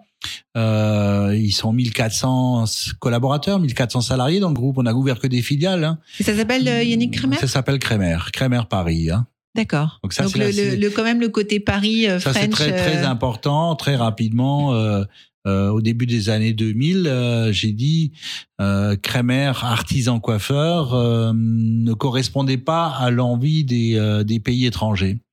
Donc euh, rapidement, bah, j'ai ouvert un salon à Paris. Euh, parallèlement à mon développement chinois, j'ai eu d'autres opportunités. J'ai ouvert en Turquie, j'ai ouvert au Maroc, j'ai ouvert en Suisse, j'ai ouvert en Espagne. Tous ces pays, à un moment donné, bah, ils, ce qui fait vendre à l'étranger, c'est Paris, C'est Paris, ouais. pas Strasbourg, ni Athènes. Hein, donc, euh, ça les dérange absolument pas de venir en formation à Strasbourg. Mais pour le grand public, ça reste Il faut Paris. que ce soit Paris. Même Ouais. s'ils situe pas exactement où c'est Paris, c'est quelque part en Europe, hein, mais euh, euh, la culture chinoise, elle, a ses limites, hein, donc, euh, mais ça reste Paris. Donc Paris fait rêver. Et donc j'ai ouvert il y a, une- il y a 12, il y a 12 ans à peu près, j'ai ouvert un salon à Paris, euh, dans le 6e arrondissement. Donc, comme alibi alors? Parce que vous aviez Bah, pas forcément pas- besoin de Paris Effectivement, parce que j'avais besoin d'une signature. Alors, Hmm. euh, beaucoup de marques euh, signent Paris sans être à Paris. Euh, moi, euh, comment dire, par honnêteté, il me fallait un salon à Paris pour euh, le signer Paris. Ce que j'ai fait, et après, c'est la nouvelle marque est devenue Crémer Paris. D'accord. Et c'est ce que je vends aujourd'hui.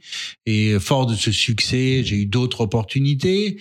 Euh, ben, ouvrir au- en Thaïlande, ouvrir en Corée, ouvrir euh, euh, au Japon. hein. Donc là, aujourd'hui, on est présent dans plus de 11 pays avec quatre académies. Quatre académies de formation. de formation. oui. Donc, c'est-à-dire que vous apprenez à tous ces coiffeurs-là votre technique on apprend à tout. euh, là où il n'y a pas d'académie, là où il n'y a pas d'académie, j'envoie des formateurs Mhm. qui, qui forment les gens. Et là où il y a les académies, je forme les formateurs. Et vous formez à la coiffure ou vous formez à tout un tas de choses, c'est-à-dire également le marketing, la communication, On- l'empathie dont vous parliez au On départ? forme essentiellement au concept global. Mais le concept global, euh, 80% reste la technique de coupe. hein. Donc, euh, et euh, cette technique de coupe, elle est, euh, elle est euh, enseignée dans ces dans ces académies. Et euh, forcément, on prend toujours compte de ce qui se fait dans le pays. On adapte la technique aux cheveux et à ce qui se fait euh, chez eux. D'accord. Donc c'est avant sûr- tout une technique de coiffure. Avant tout une technique, parce que bon, bien sûr, maintenant depuis dix ans, bah, il y a eu euh, la mondialisation et euh, nous sommes euh, maintenant avec les réseaux sociaux, le, le monde a changé très vite. Hein. Notre métier que, que je pratiquais depuis des années a changé, surtout depuis cinq ans, avec euh, tous les euh, la façon de communiquer. Et euh, il y a plein de, de, de moyens de communiquer aujourd'hui qui sont mondiales et qui euh, qui permettent pour pas grand chose. En fin de compte, Facebook a révolutionné ça. Facebook, même si Facebook n'est pas présent en Chine, hein, parce que c'est ça a été interdit. Dès qu'il y a quelque chose qui réussit, qui est américain, en Chine ils l'interdisent et ils font la même chose. Donc euh, le Facebook euh, chinois s'appelle WeChat. hein. Et, euh, et le Amazon, c'est Alibaba. hein. Ouais.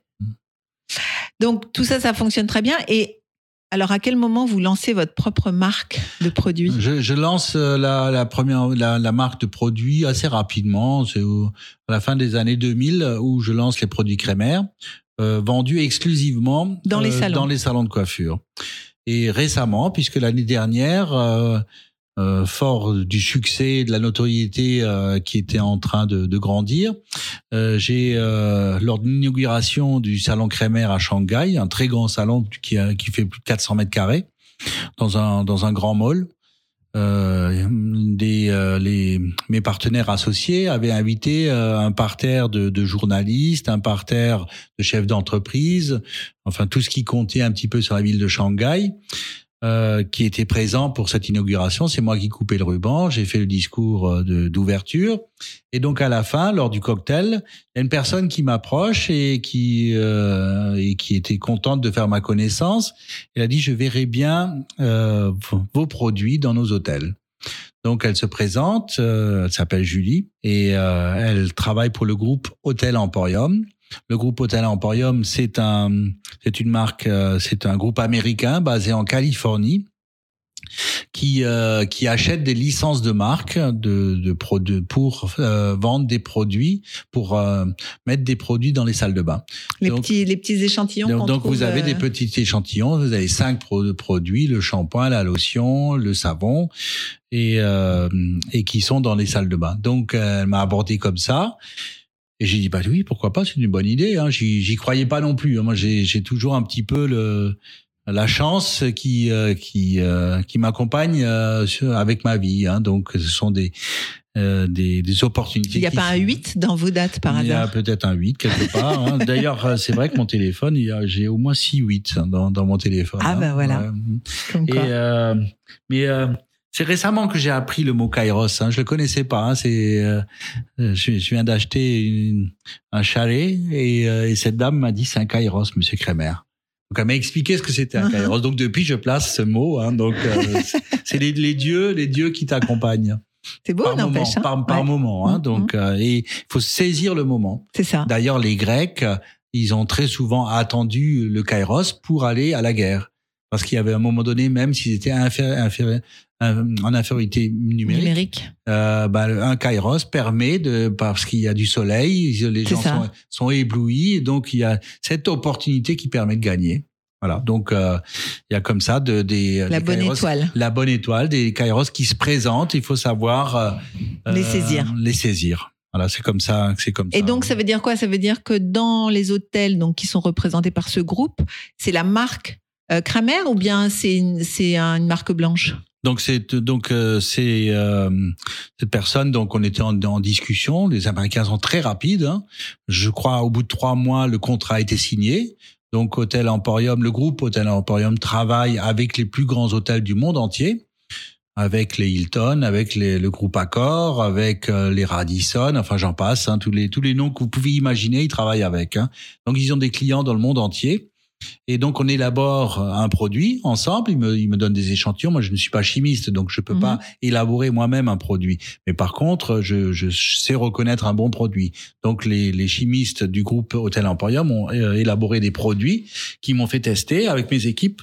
Et donc on a choisi euh, une un produit qui, est, qui correspondait un petit peu à une éthique bio, naturelle et, euh, et après aussi l'esthétique du produit. Donc ça, ça a été mis en place et on a signé un premier contrat avec euh, avec le, le avec le groupe euh, euh, Citadine euh, au, euh, en Australie.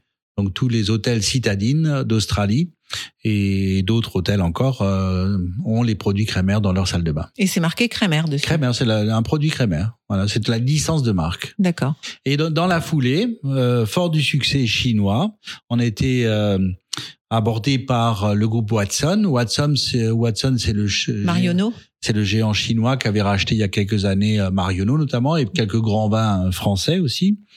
Euh, c'est un milliardaire euh, de Hong Kong euh, qui a 15 000 points de vente Watson dans le monde hein, et 4 000 points de vente en Chine. Euh, et, euh, et donc il nous propose de, de mettre euh, la gamme Kramer dans les euh, 4 000 points de vente chinois. Donc on signe ce contrat. Et, euh, et ça, c'est une grande euh, réussite aussi, euh, surtout de notoriété. Moi, j'ai toujours fait pour que la marque soit le plus visible possible, pour qu'elle ait plus de notoriété et qu'elle gagne en notoriété. Donc, ce sont des contrats qui, qui, pour moi, sont importants pour le développement de la marque. Alors par ailleurs, est-ce que vous faites beaucoup de communication? Bon, on communique, euh, on communique beaucoup, oui, on communique localement. on- parce que euh, mondialement, nationalement, c'est compliqué parce que ça demande beaucoup, beaucoup de budget. hein. Donc chaque salon euh, a un budget de communication local dans sa ville, mais Ça fait euh, partie du package ça- quand ça- euh, ça ils achètent la voilà, franchise ça fait partie de, de ce paquet. Mais pour moi, le plus important aujourd'hui, c'est être présent sur les réseaux sociaux. Euh, le monde de communication a changé énormément et euh, et cette euh, d'être présent sur Facebook, sur euh, Instagram, sur Pinterest, sur euh, Twitter et j'en passe, est hyper important pour se faire connaître. Tout est digital, le métier a changé et il faut pas louper cette marche même pour les marques qui existent depuis quelques années. Et après, moi, je suis un adepte du papier. C'est pour ça que moi, je communique toujours sur des médias papier qui sont Elle, Elle Déco, Paris Match, euh, magazine. les magazines euh, qui, pour moi, restent encore des incontournables. Qu'est-ce qui a changé euh, chez la cliente d'aujourd'hui? Bah, la cliente, euh, fondamentalement, n'a pas changé. La cliente qui vient dans un salon de coiffure a envie d'être belle. Elle a toujours la même quête que Elle a lorsque la, vous la avez quête, commencé. la, la quête de la beauté. Euh, et euh, moi, c'est les coiffeurs. En fin de compte, moi, ce qui est toujours euh, dans dans dans, ma façon de faire, ça toujours, je, je me suis toujours adressé aux coiffeurs. Parce que quelque part, on dit la cliente est reine, le client est roi. Euh, bien sûr que le client est roi. Mais moi, j'ai dit avant tout, je m'adresse à mes coiffeurs, à mes collaborateurs. Je souhaite que chaque collaborateur qui travaille dans le groupe Crémer, que ce soit des collaborateurs ou des managers ou alors des, des partenaires, des patrons franchisés, hein, euh, bah, soit le plus épanoui possible. Parce qu'à partir du moment que vous avez un coiffeur heureux, bien dans ses baskets, bien dans sa tête, épanoui, qui gagne bien sa vie, à partir du moment-là, il peut laisser exprimer sa Il passion va rayonner dans le il salon. va en fait. rayonner dans son salon de coiffure et forcément l'objectif ultime qui est la satisfaction de la cliente euh, sera sera atteint parce qu'effectivement un coiffeur heureux est rend une cliente heureuse. Donc pour moi, mon objectif numéro un, ça reste mes collaborateurs. Je veux qu'ils soient tous heureux afin de rendre heureuses nos clientes. Vous avez combien de collaborateurs aujourd'hui? Alors, euh, 2000, euh, on a un peu plus de 2000. Et alors, du coup, tous ces collaborateurs, vous les, vous les choisissez euh, C'est c'est vous qui faites le recrutement quand vous, quand vous voyez un coiffeur qui, comme vous, a des, des étincelles dans les yeux, vous, vous allez miser sur lui. Comment vous faites euh Alors, je choisis les collaborateurs qui travaillent dans mes salons. Donc, vous avez des salons en propre J'ai et des, salons J'ai franchisés. des salons en propre, euh, et, mais la plupart aujourd'hui, 95% du réseau est franchisé. Hein. D'accord. Et on maîtrise encore la franchise Vous maîtrisez malgré tout ce qui se passe dans les salons? Bah, disons, euh, c'est euh, le concept est un concept euh, de. J'utilise beaucoup ce, ce mot de passion. Hein. À partir du moment que que on partage les mêmes valeurs avec mes partenaires, bah le concept est partagé. Hein. Donc, euh, je suis tranquille, je suis serein. D'accord. puisque tous les tous mes partenaires euh, euh, fonctionnent comme moi. Ils ont trouvé dans ce concept qui, a- qui, qui n'est plus, ce n'est plus un nom, ce n'est plus moi quelque part. C'est pour ça que j'ai enlevé mon prénom. Il n'y a plus le prénom. C'est que c'est Crémer. Donc pour moi c'est générique et, euh, il y a un concept derrière et une philosophie de vie, de travail et d'épanouissement personnel. Donc tous les gens qui travaillent pour ce concept, ce sont des gens qui sont complètement épanouis et en principe. euh, euh, les clientes qui vont dans ces salons sont euh, sûres d'avoir un travail de qualité de passion, mais surtout, euh, si jamais euh, ça devait un jour ne pas être comme il faut, il y a un service après-vente. C'est-à-dire? Bah, que c'est jusqu'à ce que la cliente soit satisfaite. D'accord. Donc ça, c'est une obligation que vous C'est une, demandez. c'est une obligation, c'est-à-dire on peut ne pas réussir une fois, ben voilà, euh, on refait. Et le fait justement que ce soit votre nom, ça vous fait quoi? Bah, Est-ce que vous vous sentez suis- aujourd'hui dépossédé? Vous, vous êtes sorti de, cette idée-là? Je me suis détaché. C'est ça. C'est pour ça que j'ai enlevé, il y, a, il y a maintenant 15 ans, j'ai enlevé le prénom. Le prénom était trop engageant pour moi. Donc euh, le prénom, c'était trop personnel. C'était vous, quoi. Vous étiez jugé derrière moi, chaque C'était action. moi, ça, il y avait une part d'ego euh, que j'avais pas forcément, qu'il fallait que j'enlève. Donc du coup, le fait d'enlever le prénom, ben, c'était un peu moins moi. Donc euh, du coup, je me sens beaucoup mieux avec avec ça. Vous avez toujours choisi de rester vivre à Strasbourg. Euh, malgré mes envies de, de voyage, euh, quelque, quelque part, euh, le fait d'avoir ouvert dans tous ces pays, c'est aussi pour ça. Quand j'avais 20 ans, je commençais à voyager. Euh, j'ai connu mon épouse qui m'a fait découvrir la Thaïlande à 20 ans. hein. Et donc j'aimais voyager, j'aimais découvrir les nouvelles, des nouveaux pays, des nouvelles civilisations belle culture, ouais. nouvelle culture. Et j'ai dit comment je vais faire avec pas beaucoup d'argent, très peu de vacances en fin de compte, cinq semaines de vacances par an. Euh, et un Et salaire, encore, euh, j'imagine que vous les avez même plus aujourd'hui. Oui, voilà, à l'époque. Hein. Donc j'ai dit tiens, en fin de compte, le fait de pouvoir développer à l'international, ça me permet de voyager, de mettre tout ça sur. euh, ce sont des frais en fin de compte. Hein. Donc euh, du coup, bah, je voyage dans le monde entier- dans le monde entier toute l'année aux frais de ma société. Voilà. Donc euh, ça c'est aussi une façon de, de, de, de voyager. Alors c'est vrai que vous me demandez, euh, c'est toujours strasbourgeois. Oui, bah oui, je suis strasbourgeois. J'aime Strasbourg. J'aime euh, ma culture. J'aime mes racines puisque je suis de Athènes et je vais encore régulièrement voir ma mère dans mon village à Athènes. Donc il y a toujours le salon de coiffure. Il y a toujours le salon de coiffure tenu par mon par mon Je vous ai copain. pas demandé ce que faisait votre maman. Ah bah, elle, est- elle a 97 ans. Hein, oui, donc, mais euh, qu'est-ce qu'elle faisait à elle elle, l'époque était, elle était fonctionnaire, elle était secrétaire de mairie dans le village de Athènes. Voilà. D'accord. Et votre sœur? Et ma, ma sœur a fait ses études. Elle était euh, donc, euh, elle a enseigné l'histoire. Et mais rapidement, elle est, euh, elle est venue travailler avec moi dans un premier temps comme comptable et après elle a ouvert des salons aussi. aussi. Donc Voilà. c'est vraiment toute la famille qui est picousée. Toute la, toute la famille, oui. Et votre fils? Et mon fils, il a 10 ans et euh, pour l'instant, il, il dit qu'il veut être coiffeur aussi. C'est vrai? C'est un peu l'objectif. Euh, je lui dis, bon, bon, ok, voilà, maintenant, va quand même faire un peu d'études. J'aimerais bien qu'il qu'il euh, qu'il fasse un peu de communication, un peu de, de marketing pour comprendre et il pourra faire la coiffure plus tard. C'est le nerf de la guerre, ça C'est aujourd'hui. hein. le nerf de la guerre, oui, il faut Mhm. communiquer parce qu'à un moment donné, moi j'ai eu la chance, j'ai pu le construire euh, étape par étape, pierre après pierre. Donc euh, c'est pas venu du jour au lendemain. Mais aujourd'hui, euh, gérer 2000, euh, 2000 collaborateurs euh, dans des pays différents, avec une langue, une culture différente, ça demande un peu de connaissances. Donc il faut, euh, faut, faut un peu de bagage, on va dire. C'est clair. Et on craque jamais? Euh, Vous avez alors, bah, euh, finalement vous avez un, un- un salon en Allemagne? Ou plusieurs Ah bah, salons? Euh, on a ouvert avec mon associé toujours, euh, Laure, euh, on a ouvert euh, en décembre dernier, il y a un an, un, an exactement, on a ouvert euh, à Baden-Baden cette fois-ci euh, pour mieux maîtriser euh, la distance. Hein, donc c'est que 50 km quelque part à chaque fois qu'on va à Caracalla, on peut à chaque fois, je mets Caracalla d'abord. Euh, à chaque fois qu'on va à Baden-Baden, travailler un peu, je peux faire une séance de Caracalla. Et donc là, ça fonctionne à Baden? c'était une autre vie, c'était avant le avant le Avant le confinement. avant le confinement, hein. Donc à Baden, cette fois-ci, ça marche? Cette fois-ci, ça ça marche. Il n'y en a pas d'autres en Allemagne? Non, c'est le seul, le premier pour l'instant, et je et je travaille avec une jeune coiffeuse qu'on a formée complètement. C'est aussi ça, ce qui fait la richesse du groupe, c'est que les apprentis qui viennent chez nous peuvent faire carrière dans la maison. Ouais, ça c'est bien. Ça donne la Mm. chance aux jeunes aussi. Voilà.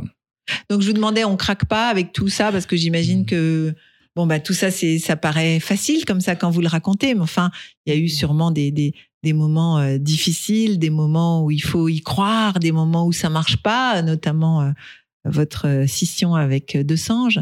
Comment on fait pour se régénérer?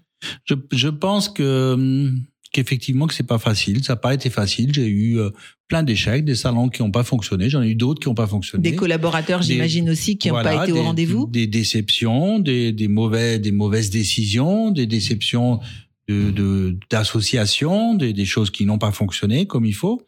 Bon, des, euh, des pertes d'argent. Et bon, ben une, de, un- une des clés, je dirais que c'est de pas s'arrêter, de continuer le chemin. Il y a un chemin, s'il y a une ligne de, une direction, une, une horizon quelque part qu'on s'est fixé à un certain âge, ben, de suivre cet horizon et de continuer sur le chemin. Le chemin, ça me parle beaucoup parce que lors du premier confinement, euh, j'ai vécu ça avec beaucoup de détachement. C'est-à-dire, il y a eu, euh, allez, il y a eu l'angoisse d'avant le confinement. Il y a eu 15 jours de travail intense et d'angoisse. Donc, il y a eu le travail de confinement, de mettre tous les collaborateurs en, sécurité. les entreprises en sécurité et de les sauvegarder quelque part. Et en même temps, il y a eu l'angoisse euh, qu'on n'a pas connue pour le deuxième confinement, de, de l'angoisse sanitaire, de, de santé. Hein. Donc, on n'osait pas sortir. euh, Il y avait quand même une grosse crainte. Au bout de 15 jours, cette angoisse s'est un peu euh, allégée. Et, euh, et j'ai découvert euh, quelque chose de différent qui était euh, cette absence de compétition que je n'ai jamais connue. Moi, j'étais toujours dans la compétition depuis depuis mon plus jeune âge. J'étais dans la compétition, à vouloir Toujours plus. toujours plus de de, de de faire de nouveaux salons, de nouveaux challenges, toujours dans la bataille euh, permanente. Et euh, avec tous mes amis. Compétition que vous vous étiez mise euh, vous-même. C'est c'est l'ambition quelque part. L'ambition c'est quelque chose de positif, mais ça peut aussi être négatif, hein, parce que l'ambition, on n'est jamais tranquille avec de l'ambition, hein, donc euh, On veut toujours plus. euh, il y a toujours quelque chose à faire, quoi. Donc euh, bon, même si je me suis bien assagi là-dessus, parce que je suis pas là à vouloir développer à développer à tout prix, donc je me suis quand même assagi là-dessus. Je suis pas un un comment dire un kamikaze. Donc euh, maintenant c'est réfléchi. Chaque fois que je fais quelque chose c'est réfléchi. Mais pendant ces deux, pendant ces deux mois de confinement j'ai découvert euh, bah, le jardinage j'ai découvert d'autres choses. J'ai découvert euh, qu'avec mes amis où on était concurrents bah, on n'est plus concurrents puisqu'on faisait le même chiffre hein, donc euh, on était égal. Et et c'est là que j'ai acheté un vélo et euh, je me suis dit, tiens, moi qui fait, ça fait 20 ans que j'essaye, euh, j'ai envie de faire Compostelle. Et c'est là que, venu, euh, qu'est- que j'ai eu l'idée, l'envie de dire de réaliser mon rêve, de faire Compostelle. Et c'est comme ça que j'ai décidé, décidé de faire Compostelle. Comme j'ai pas deux mois ou trois mois devant moi pour faire Compostelle à pied, euh, j'ai décidé de le faire à vélo. Donc, Parce que dix jours, euh, chacun a dix jours dans sa vie pour faire un projet de vie personnelle. Et, euh, et donc je suis- j'ai décidé de partir. En fin de compte, j'ai avancé. Début septembre, je suis parti. J'ai pris ma voiture jusqu'à Pamplune et de Tout Pam- seul. tout seul. En fin de compte, j'ai décidé de le faire seul avec mon vélo de Pamplune jusqu'- jusqu'à jusqu'à Fisterra, en passant par Compostelle, bien sûr, Sans téléphone? Sans téléphone sur les cinq premiers jours Sans réseaux sociaux? Sans réseaux sociaux. Donc j'ai coupé complètement euh, le, les emails. Ça c'est pendant dix jours j'ai coupé complètement. Le téléphone, ah bah j'ai quand même pré- promis à mon fils de l'appeler tous les soirs. Donc euh, pendant cinq minutes j'utilisais le téléphone. Et puis surtout j'utilisais le téléphone au bout de trois quatre jours pour me mettre de la musique pour euh, qui m'accompagnait pendant ce voyage. Et c'est là que vous allez me demander qu'est-ce que c'était comme musique. Exactement. C'est ça. Alors, euh, alors, il y a des, des chansons que Il y a notamment Jean-Louis Aubert qui me parlait euh, beaucoup avec Puisses-tu. Une autre, Calogero, Les Feux d'artifice. Et, euh, et Céline Dion aussi, encore un soir, voilà. Ou alors Keane. connaîtras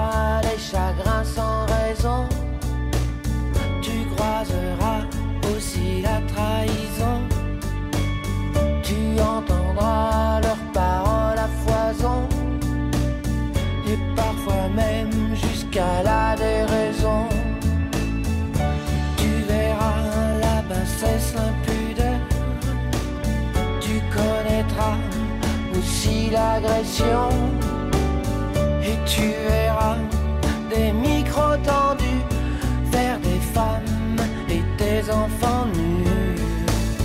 Puisses-tu vivre, continuer. Puisses-tu aimer, continuer. Un peu triste quand même. Toi, bah oui. Enfin, je sais pas. Pour moi, c'est pas triste. C'est euh, pour, pour moi toutes ces chansons qui sont des balades. Ce sont des, des chansons qui euh, qui me font avancer. C'est pas des. Alors c'est vrai que là- là-dessus on pourrait discuter les, les, les balades. Est-ce que c'est triste ou est-ce que c'est pas triste?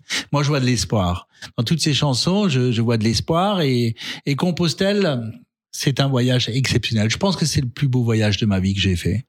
Et le fait de le faire tout seul, euh, c'est quelque chose de tout à fait exceptionnel. Et si des fois on perd un tout petit peu la foi, si on n'est pas sûr de, de, de cette réalité, bah je, j'encourage tout le monde à, à prendre ces dix jours, le faire en vélo. Ça peut se faire en vélo électrique, hein, donc il n'y a pas de il n'y a pas de Pas besoin il y a pas de honte à faire. Il y a pas de il faut pas un physique exceptionnel. Alors attention, vélo électrique, ça veut pas dire euh, qu'il faut pas pédaler, hein, parce que ça demande quand même un peu d'effort. Hein. Donc euh, il y a quand même 1000 kilomètres à faire, donc euh, il faut quand même euh, y arriver. Parce qu'un vélo électrique, sans pédaler, ça n'avance pas. hein. Donc c'est pas c'est pas une mobilette, hein, c'est pas un Solex. Hein. C'est ça la différence. c'est ça la différence. Hein. Mais en tout cas, donc ce chemin est emprunté de de mémoire et emprunté de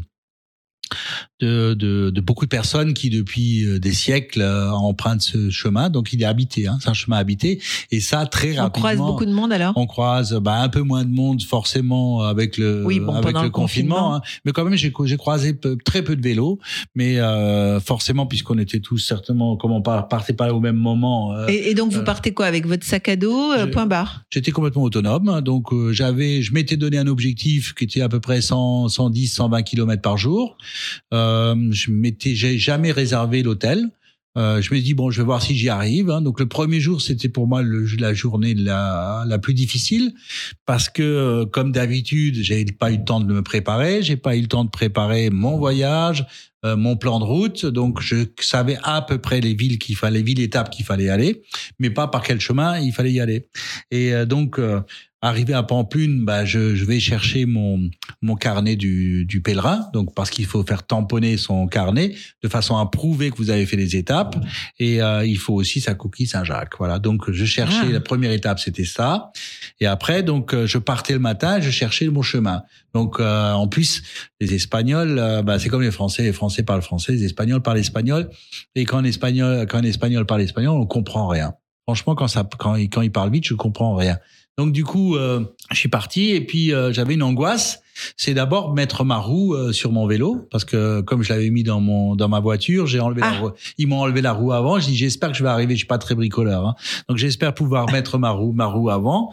Et je l'ai fait à ma grande surprise. Je suis arrivé en 30 secondes, hein, donc euh, impressionnant. Et, euh, et donc du coup, j'ai cherché ma route, mon chemin. Et puis des, euh, des pèlerins m'ont mis sur le chemin, mais c'était sur le chemin pédestre, c'est pas le Ah. chemin cycliste. Donc du coup, j'ai fait 5-6 kilomètres sur un chemin de terre, mais il était droit. Donc euh, c'est là que j'ai croisé pas mal, euh, enfin j'ai dépassé pas mal de piétons, jusqu'au moment où euh, où effectivement, bah, la- le, le terrain commence à monter et euh, et il y avait des escaliers et puis on Aïe. pouvait pas pédaler. Donc mon vélo qui était censé être mon allié est devenu mon ennemi. Fallait le Parce porter. que mon vélo, il faisait à peu près une cinquantaine de kilos avec les bagages. Bah, il fallait le porter, il fallait au moins le soulever euh, pour euh, pour passer de pierre en pierre.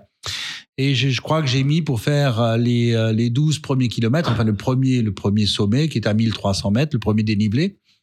Je crois que j'ai mis 5 heures à peu près. Et En portant le vélo. en, en portant, poussant Oh. le vélo, et j'ai dit je vais mourir. En plus, avec mon sur- j'ai un surpoids, un surpoids euh, qui m'handicape, qui m'handicape un tout petit peu. Et euh, j'avais, euh, je soufflais mais comme un comme un goré. Et j'ai dit je, je vais je vais m'évanouir, je vais faire je vais faire un arrêt cardiaque, je vais me retrouver à l'hôpital. Et j'ai fait 10 kilomètres. Mon comp- mon compostel va s'arrêter là. Donc je suis vraiment allé à mon rythme. J'ai fait 100 mètres par 100 mètres, euh, peut-être même des fois. Mais quand même, vous euh, avez continué. Ouais, j'ai continué jusqu'en haut. que la j'ai honte dit- de rentrer. euh, ah ouais, j'ai dit impossible, impossible d'abandonner le premier jour. J'ai dit qu'est-ce qui est honorable? Qu'est-ce que quel, quel jour je peux abandonner? Parce qu'à ce moment-là, j'ai dit j'y arriverai jamais. J'y arriverai jamais. Quand je suis arrivé dans un village, j'ai fait, j'avais fait 15 kilomètres. 15 kilomètres et il restait, il y avait marqué euh, Compostelle euh, 800 800 kilomètres, un truc comme ça. Donc et après Compostelle, il y a encore Fisterra, il y a encore 100 kilomètres de plus. Hein. Donc du coup, j'y arriverai jamais. J'ai fait 5 heures et j'ai fait 15 kilomètres. Et donc après, on m'a mis sur, euh, j'ai demandé mon chemin et donc du coup, j'ai dit goudron, je veux du goudron, je veux pouvoir pédaler. euh, et je m'étais entraîné un petit peu. euh, j'ai fait le Strasbourg, la Vanzeno tous les tous les matins depuis deux mois. Hein, donc Ah, quand ça même. faisait 35 kilomètres à peu près loin de ce que je faisais et il y avait surtout c'était du plat.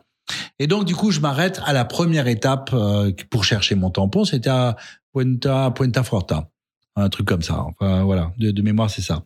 Et donc je cherche l'église parce que c'est là qu'on cherche les tampons. Et euh, j'étais euh, Épuisé, non? épuisé, Bah oui. j'étais mort de fatigue, je devais avoir une tête rouge comme une pastèque. Et je rentre plus, dans il cette fait église, chaud Il faisait, oui, quand, enfin le matin il faisait froid. Hein. Franchement, le matin il faisait 7-8 degrés, il pleuvait. Enfin, il y avait tout, tout, contre était- vous. tout contre moi. Et là, effectivement, vers il était une heure de l'après-midi, il y avait une messe. Le soleil était en train de se lever, il commençait à avoir du ciel bleu, une lueur d'espoir. Et arrivé dans cette église, Et là, vous n'avez pas été tenté d'appeler votre femme ou quelqu'un en disant viens non, me chercher Non, non, enfin bon, j'étais un peu désespéré. Hein. J'ai dit j'y arriverai pas. Donc, euh, mais bon, j'étais en train, j'ai fait une introspection et je dis comment je vais faire. euh, hein, voilà, que- comment je peux faire en gros. Et puis euh, je vais dans cette église pour chercher le chercher le padre. Hein. Et puis euh, il y avait un le curé, donc euh, je me dirige vers lui et j'ai dû avoir une tête tellement désespérée qu'il il m'a vu arriver et il m'a pris dans ses bras. Et, euh, et le fait qu'il me prenne dans ses bras et qu'il me réconforte de la façon de qu'il l'a fait, bah, je suis tombé en sanglots. C'est quelque chose comme Comme quand vous avez quitté De Sange. Ouais, quelque part. C'est-à-dire, c'est une main tendue, une main, une main tendue euh, qui euh, après il m'a donné une médaille. Il m'a donné le, le- la médaille qu'on met autour du cou que j'ai jamais, que j'ai plus quitté depuis. Hein. Enfin, de, pendant ce voyage, en, en l'occurrence. Et euh, et puis du coup, il m'a remis sur le droit chemin et je, je vous avoue, euh, la première journée, donc j'ai pédalé, c'était dur parce qu'il y avait des montées, il y avait des descentes, montées, descentes. Et euh, mais je suis arrivé au bout, j'ai fait 120 km le premier jour, j'ai- j'ai- je crois que j'ai pédalé 12-13 heures à peu près. Hein. Et euh, le, c'était une première réussite, mais j'ai beaucoup pleuré. Euh, c'était, euh, moi, je croyais que c'était, c'était effectivement un moment euh, intense dans ma vie. J'ai, donc j'ai vécu cette émotion que beaucoup de personnes cherchent dans Compostelle. J'ai eu la chance de le, de le vivre le premier jour, quoi. Voilà. Je Formidable. dis quelque part le voyage était fait quelque part. Hein. Donc le reste c'est que du bonus. Et j'ai eu cette émotion pratiquement pendant toute la durée du voyage, Pendant dix jours. pendant dix jours. Et ça a changé quoi aujourd'hui? Bah malheureusement, malheureusement, euh, je pensais le au moment où j'étais sur mon vélo, c'était assez facile en fin de compte parce que je me levais le matin et j'avais qu'une seule chose à faire, c'est pédaler. Voilà, donc euh, pas beaucoup de réflexion. Fallait juste ne pas se tromper de chemin. Et c'est là quelque part on peut on peut faire un parallèle à la vie, à la vie normale, c'est-à-dire c'est que quand on sait qu'on est sur le bon chemin, bah, c'est plutôt agréable. Il suffit d'avancer, quoi. Il suffit d'avancer, même si ça monte, même si effectivement qu'il y a On n'a pas de qu'il y a, doute. des- qu'il y a un dénivelé, c'est-à-dire, euh, j'ai pas de doute. C'est ça. Euh, dès que j'étais, dès que je m'étais trompé de chemin, j'étais angoissé parce que je- j'avais une descente. J'ai dit si je me suis trompé de chemin, il va falloir que je remonte. Falloir faire, faire marche arrière. Et moi, je déteste faire marche arrière. hein. Donc, euh, à un moment donné, il faut faire marche arrière. Non, non, j'aime pas faire marche arrière. Moi, je fais marche avant. Donc, à un moment donné, quand on est quand on est sur le mauvais chemin, bah, il y a des angoisses, il y a des, euh, il y a des il y a des choses qui. Puis on qui- voit la vie en noir. C'est la vie Tout en est noir. voilà. vous. Et on peut faire le parallèle, le parallèle sur la vie tout court, celle qu'on, celle qu'on a au quotidien. Si on est sur le bon chemin et si on est sur le bon chemin, malgré les difficultés de la vie, ça passe. Euh, c'est quand on se trompe de chemin, quand on n'est pas sur le bon chemin et qu'effectivement c'est là que la vie est difficile, c'est là que la vie est compliquée. Donc si on peut faire un parallèle entre Compostelle du chemin, le, bon chemin quelque part, à la recherche du bon chemin, c'est c'est bien cela.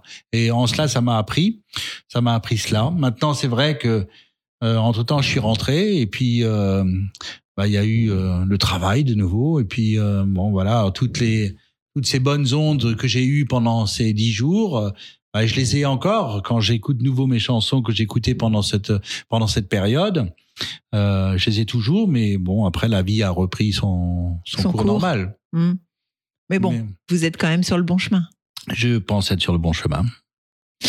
Yannick, ce, ce podcast s'appelle Le Podium. Aujourd'hui, vous êtes au sommet.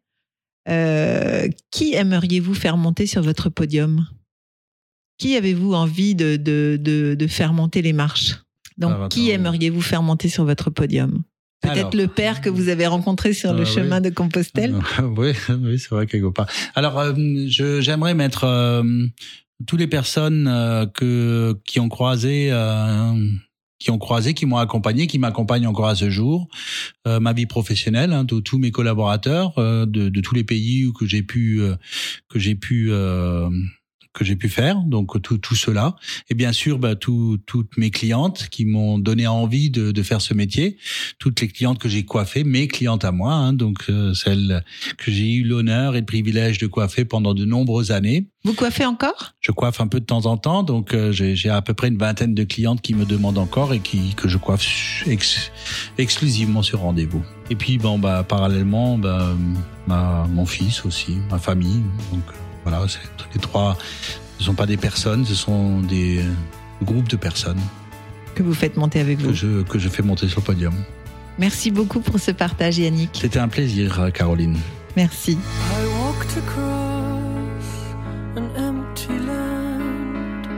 I knew the pathway like the back of my hand. I felt the earth beneath my feet. Sat by the river and it made me complete. Oh, simple thing, where have you gone? I'm getting old and I need something to rely on. So tell me when you're gonna let me in. I'm getting tired and I need somewhere to begin.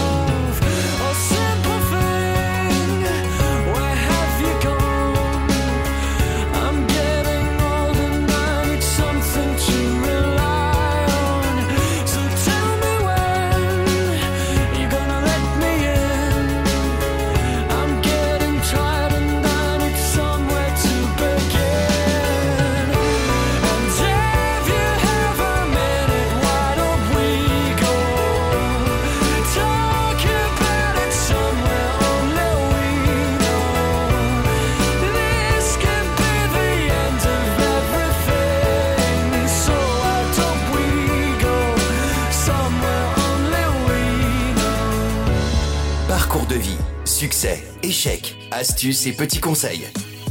Nos invités montent sur le podium et nous partagent leurs expériences.